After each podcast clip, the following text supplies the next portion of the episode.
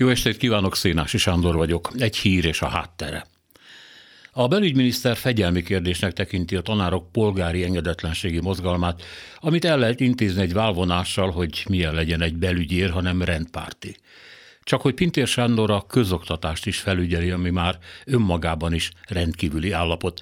Tekintettel arra, hogy Albániának vagy Észak-Macedóniának is van külön oktatási minisztériuma, sőt egészségügyi tárcája is, mert miért ne lenne.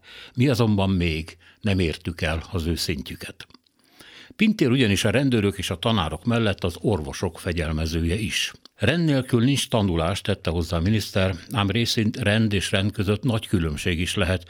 Az is rend, ha a közrendőr vigyázálásban hallgatja meg, hogy mi a teendője a rendetlen civilekkel, és más rend az, ha a történelem tanárnak kell mozdulatlan arccal tudomásul vennie, hogy ettől pillanattól kezdve mi a véleménye a jogairól, a sztrájkról, a polgári engedetlenségről, mi egymásról.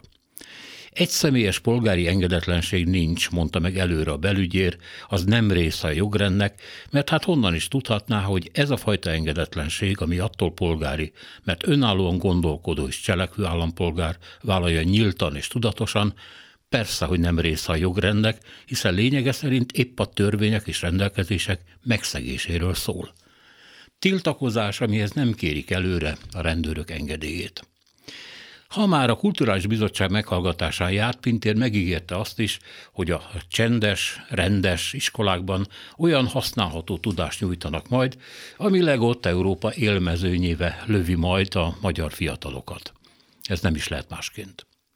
Megpróbálkozhatnánk itt persze azzal a felvetéssel is, hogy az értelmes rend mellett más is kéne a tanuláshoz, például értelmes tanári fizetés, csökkentett létszám, létező pályakép, de ilyesmi nem jutott Pintér eszébe.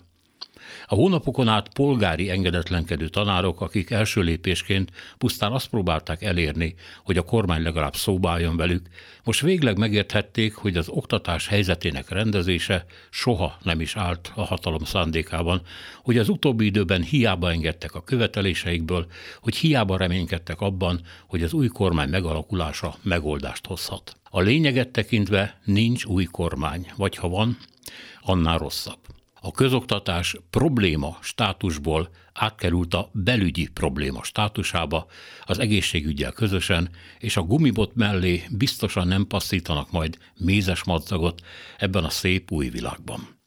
Új értelmet nyer az az egyébként dohos és taszító nóta, hogy legyen úgy, mint régen volt. Legalább.